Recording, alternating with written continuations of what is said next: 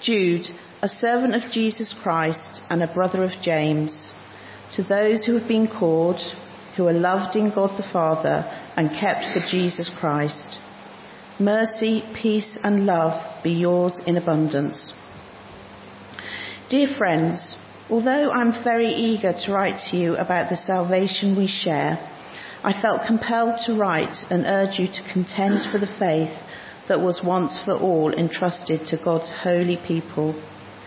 For certain individuals whose condemnation was written about long ago have secretly slipped in among you. They are ungodly people who pervert the grace of our God into a license for immorality and deny Jesus Christ, our only sovereign and Lord. Though you already know all this, I want to remind you that the Lord at one time delivered his people out of Egypt, but later destroyed those who did not believe. And the angels who did not keep their positions of authority, but abandoned their proper dwelling, these he has kept in darkness, bound with everlasting chains for judgment on the great day. In a similar way, Sodom and Gomorrah and the surrounding towns gave themselves up to sexual immorality and perversion.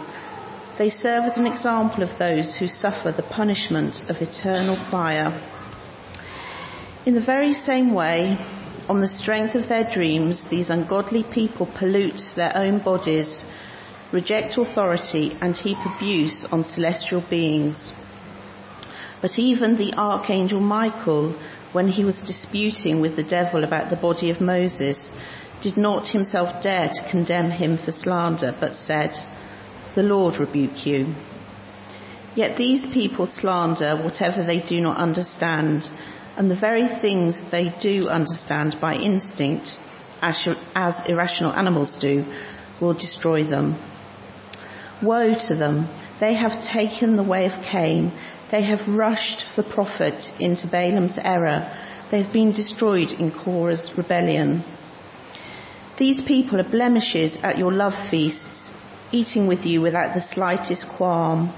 Shepherds who feed only themselves. They're clouds without rain, blown along by the wind. Autumn trees without fruit and uprooted, twice dead. They're wild waves of the sea, foaming up their shame, wandering stars for whom blackest darkness has been reserved forever. Enoch, the seventh from Adam, prophesied about them. See, the Lord is coming with thousands upon thousands of his holy ones to judge everyone and to convict all of them of all the ungodly acts they have committed in their ungodliness and of all the defiant words ungodly sinners have spoken against him. These people are grumblers and fault finders. They follow their own evil desires. They boast about themselves and flatter others for their own advantage. But dear friends, remember what the apostles of our Lord Jesus Christ foretold. They said to you, in the last times there will be scoffers who will follow their own ungodly desires. These are the people who divide you, who follow mere natural instincts and do not have the Spirit. But you, dear friends, by building yourselves up in your most holy faith and praying in the Holy Spirit, keep yourselves in God's love as you wait for the mercy of our Lord Jesus Christ to bring you to eternal life. Be merciful to those who doubt, save others by snatching them from the fire. To others show mercy mixed with fear hating even the clothing stained by corrupted flesh. To him who is able to keep you from stumbling and to present you before his glorious presence without fault and with great joy. To the only God our Saviour be glory, majesty, power and authority through Jesus Christ our Lord, before ages, all ages, now and forevermore. Amen. Thanks Debs very much. Let's pray again, shall we, as we come to God's word.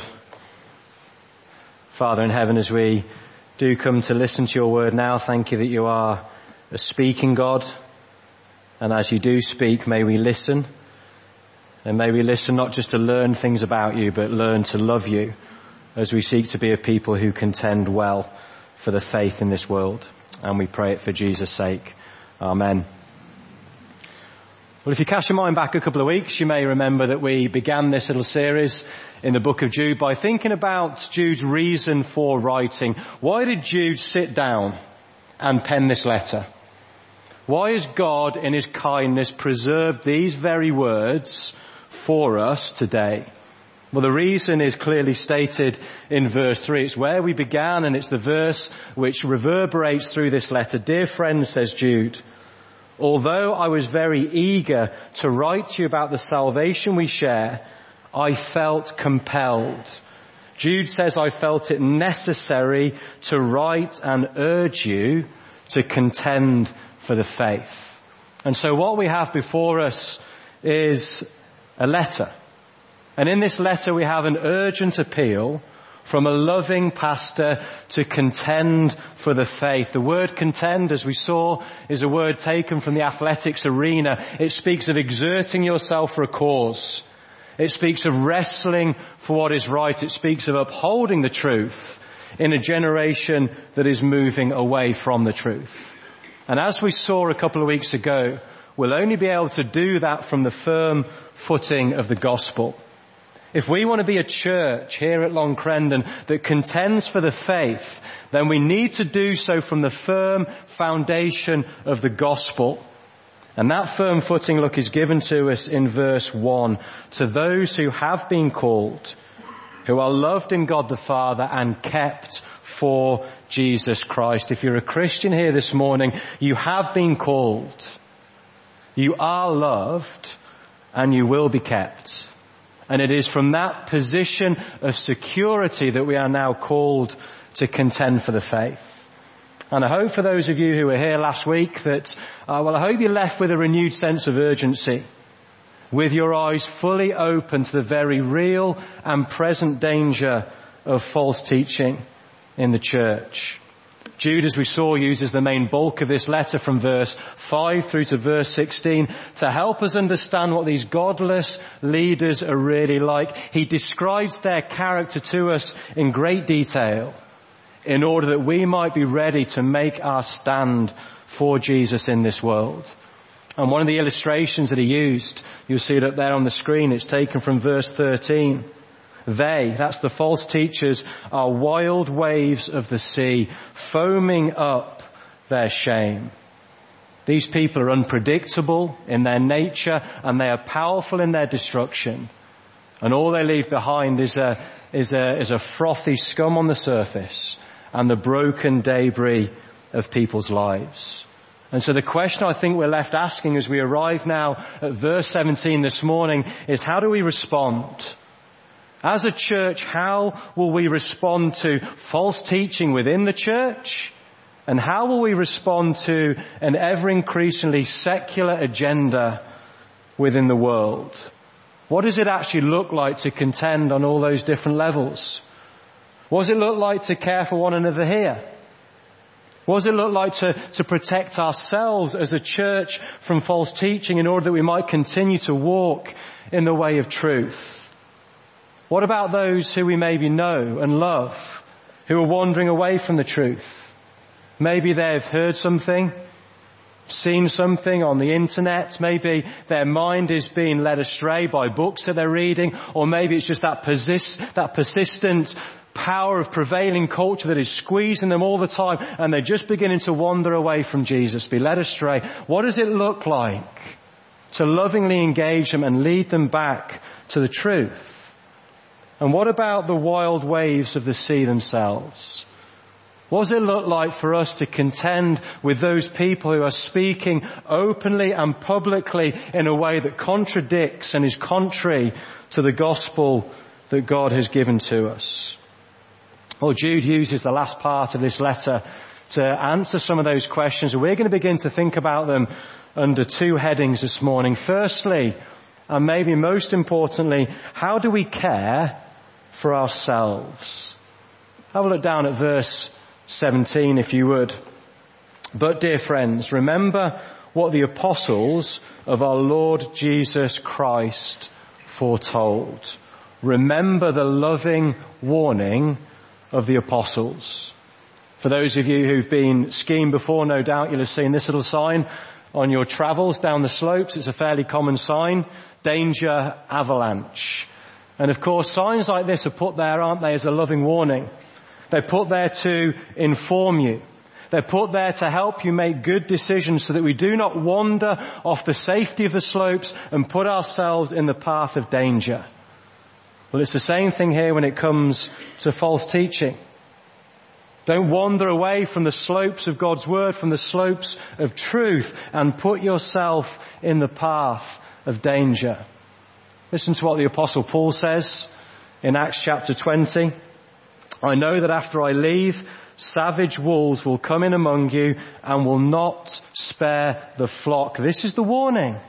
And this has been the pattern throughout church history. Even from your own number, men will arise and distort the truth in order to draw away disciples after them. So be on your guard. Remember that for three years, I never stopped warning each of you night and day with tears. Why the real tears? Because this is a real warning. It is a warning that God has given to His in church in love to listen to and by the grace of God to act upon. And Jude is just as sincere as the apostle Paul. Look, verse 17. You can feel the tone, the emotion in, in Jude's words as he writes, Dear friends, remember, remember what the apostles of our Lord Jesus Christ foretold. And then he goes on to quote the apostle Peter, look in verse 18, in the last times there will be scoffers who will follow their own ungodly desires. Peter here isn't talking about the scoffers, those greedy people who constantly fill their face with food. That's not the sort of scoffer that Peter is talking about. He's talking about those who laugh at the idea that they are accountable to God. These people are scoffing at God. Verse 19, these are the people who divide you, who follow their mere natural instincts and do not have the Spirit. These people do not belong to God. They do not have the Spirit of God within them. As we saw last week, they have a theology of the gut. They're led by what they feel is right. It's all about feelings. They're led by what they feel is right rather than by what God says is right. And so the constant warning through the apostles is be on your guard. Do not move from the slopes of safety, from the slopes of God's word and put yourself in the path of danger. Firstly, we care for ourselves by listening to the warnings of scripture. Secondly, we keep, we, we care for ourselves by keeping ourselves in the love of God. Verse 20 and 21. But you, dear friends, by building yourselves up in your most holy faith and praying in the Holy Spirit, keep yourselves in God's love as you wait for the mercy of our Lord Jesus Christ to bring you to eternal life. And how do we keep ourselves in the love of God? Well, two reasons are given to us in verse 20. Firstly, we do so by building ourselves up in the most holy faith. You see, the same thing that we are called to contend for in verse 3 is the same thing we are called to build ourselves up in, in verse 20. It's the most holy faith. Jude is talking about the body of truth. He's talking about the gospel of God. And notice as Jude talks about building ourselves up in the gospel, in the truth of God's word, he's addressing the whole church, not just individuals. He doesn't just say, dear friend, singular, build yourself up. He says, dear friends, uh, plural. Build yourselves up. You see, this isn't a lone pursuit but a collective endeavor. You see, personal Bible reading, reading is, is a wonderful grace. We've heard about Brother Andrew this morning. Many people in this world don't have a Bible in their own hands. What a wonderful grace that we've got the Word of God in our own hands and we can study it at ourselves. That is a beautiful thing. But personal Bible reading is not a substitute for getting together as the people of God with the Word of God open, looking each other in the eye and pressing the truth of God's Word home into our lives. Listening to sermons online if they're good and faithful. There's many out there that aren't. But if they're good and faithful, that is a wonderful grace God has given us.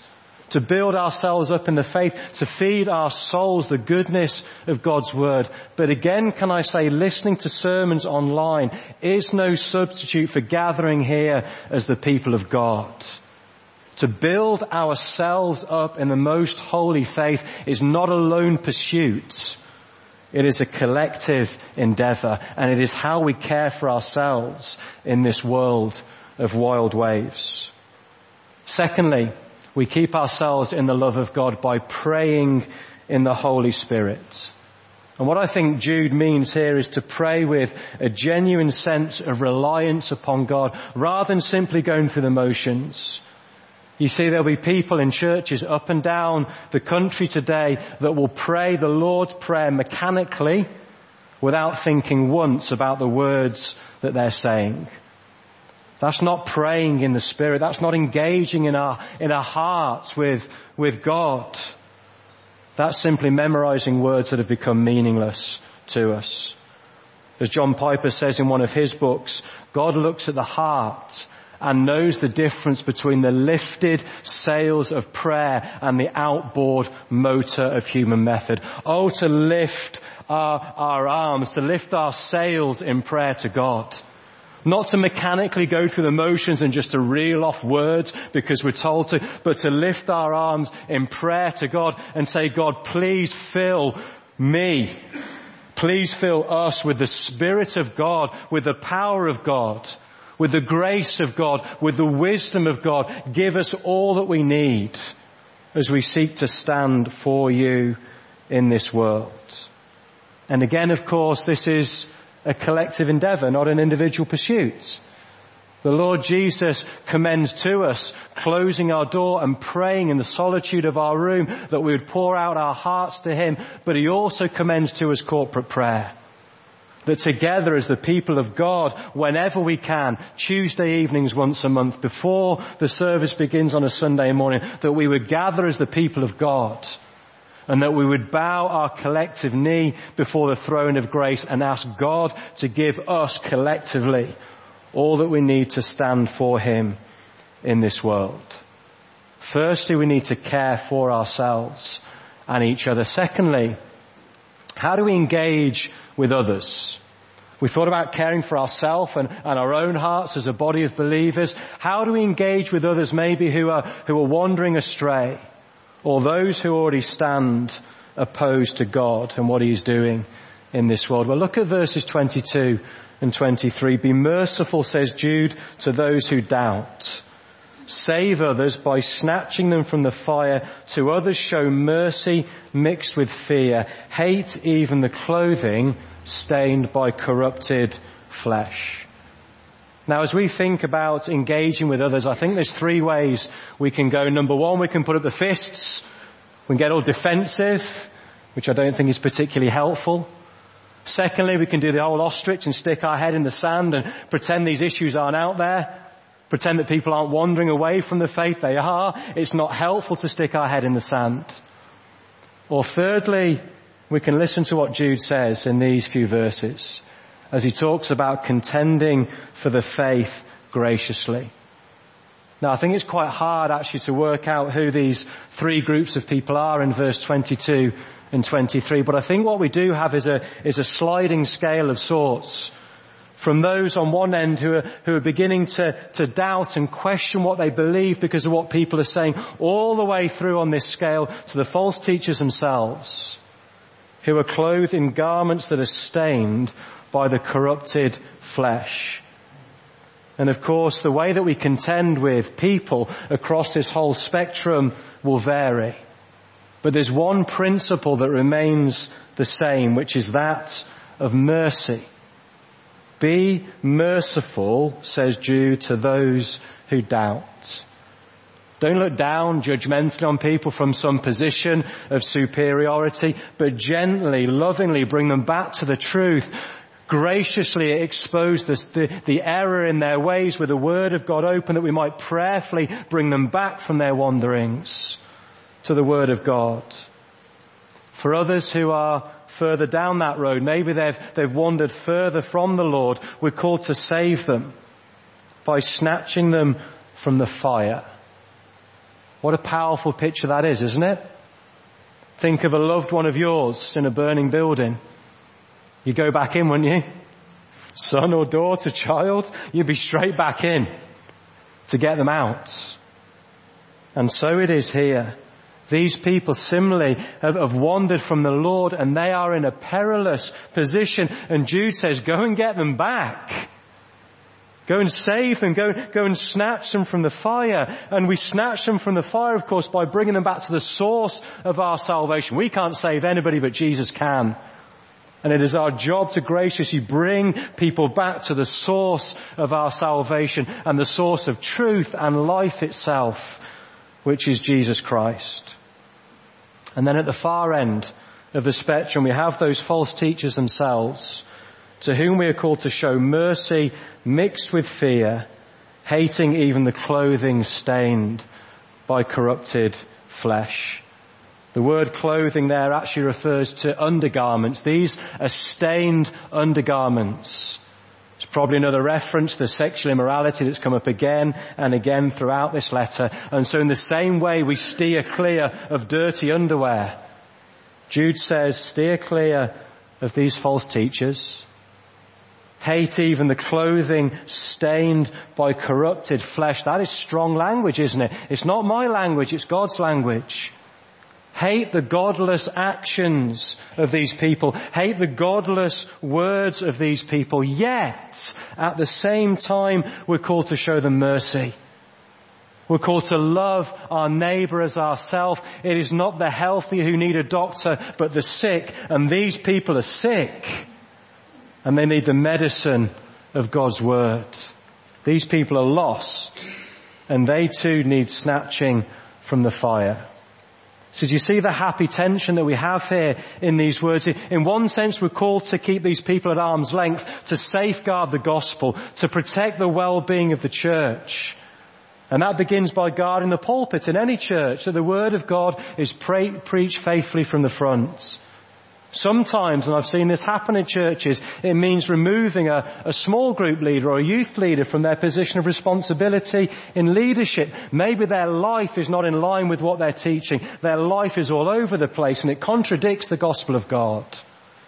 Maybe they're teaching things that are contrary to what the gospel is saying. These people need to be removed from those positions of responsibility. But that doesn't mean we cut ourselves off from them because we're called to have mercy upon them. We don't move away from them. We move towards them in grace. We seek to engage them with the gospel and prayerfully bring them back in line with the truth. And that's why Jude says we need to show them mercy mixed with fear. Why the fear? Well, I think it's just simply the danger of being led astray ourselves. Which is why Jude begins where he does with us guarding our hearts and keeping ourselves in the love of God. Every situation will be different. How we respond in every situation will be different, but the common ingredient, says Jude, is that of mercy. Show mercy to people in the same way that you've been shown mercy by God. And so by way of recap, we live in turbulent times. The wild waves of false teaching are awash in this world and therefore we need to look after ourselves. That is paramount. That we guard the truth of the gospel amongst ourselves. But at the same time, we must not forget the urgent appeal of verse 3 to contend for the faith. And that means we can't hide away from conflicts. It means we don't stay as a holy huddle and look after ourselves here, and as long as we're alright, that's okay. We do need to look after ourselves. Be on your guard. But at the same time, we need to move towards the people of this world. We need to engage the people of this world. We need to engage those who are wandering away from the truth. And that's difficult. Especially if it's someone you know and love, a member of your own family, and you see them moving away. That is difficult. And we also need to engage the godless culture in which we stand, which already is opposed to the truth. And that's scary. That's scary, right? To contend for the truth in the generation which we live, it is a scary thing. And so if you are sat there this morning daunted by the prospect of contending for the faith, then please be encouraged by the final words in the book of Jude because now we understand why these words are here. These famous words in verse 24 and 25 because as we seek to contend for the faith and that is difficult and it is dangerous, we have one who is contending for us. Verse 24 and 25, to him who is able to keep you from stumbling and to present you before his glorious presence without fault and with great joy. To the only God our Saviour be glory, majesty, power and authority through Jesus Christ our Lord before all ages, now and forevermore. Amen. We began in verse 1, didn't we? With the firm foundation of the gospel. You have been called.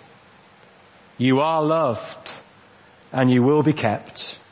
And Jude now draws his letter to a close with similar words of assurance. And so if you are daunted and fearful and weary and scared of the prospect of contending for the faith, then remember him. Remember him who is able to keep you from stumbling and to present you before his glorious presence without fault and with great joy, spotless in perfection and unbridled in celebration, all because the Lord Jesus took your sin upon himself at the cross. Spotless in perfection and unbridled in celebration. For my life, he bled and died. Christ will hold me fast. Justice has been satisfied at the cross. He will hold me fast raised with him to endless life, he will hold me fast till our faith is turned to sight when he comes at last. He will hold me fast. He will hold me fast. For my Saviour loves me so, he will hold me fast. The Gettys may have the copyright on those words, but they've nicked them, haven't they, from the Lord Jesus. John chapter 10, they're stolen. These are the words of Jesus, the words of the good shepherd who cares wonderfully for his sheep. My sheep listen to my voice. I know them and they follow me. That's what a true sheep of the shepherd does. We follow the Lord Jesus. I give them, says Jesus, eternal life and they shall never perish. No one will snatch them out of my hand. My Father who's given them to me is greater than all. No one, no one, no one will snatch them out of my hand. And you know what? You cannot jump out either. Because his grip is too strong. You're not going anywhere. Romans chapter 8. Who shall separate us from the love of Christ? Shall trouble or hardship or persecution or famine or nakedness or danger or false teaching you could put in that list or sword. Will any of these things separate the, the follower of Jesus from the love of God? Answer, no. In all these things we are more than conquerors through him who loved us. For I'm convinced, says Paul, that neither death nor life, neither angels nor demons, neither present nor future, nor any powers, neither height nor depth, nor anything else in all creation will be able to separate us from the love of God that is in Christ Jesus our Lord. God will keep you. We're called to keep ourselves in the love of God.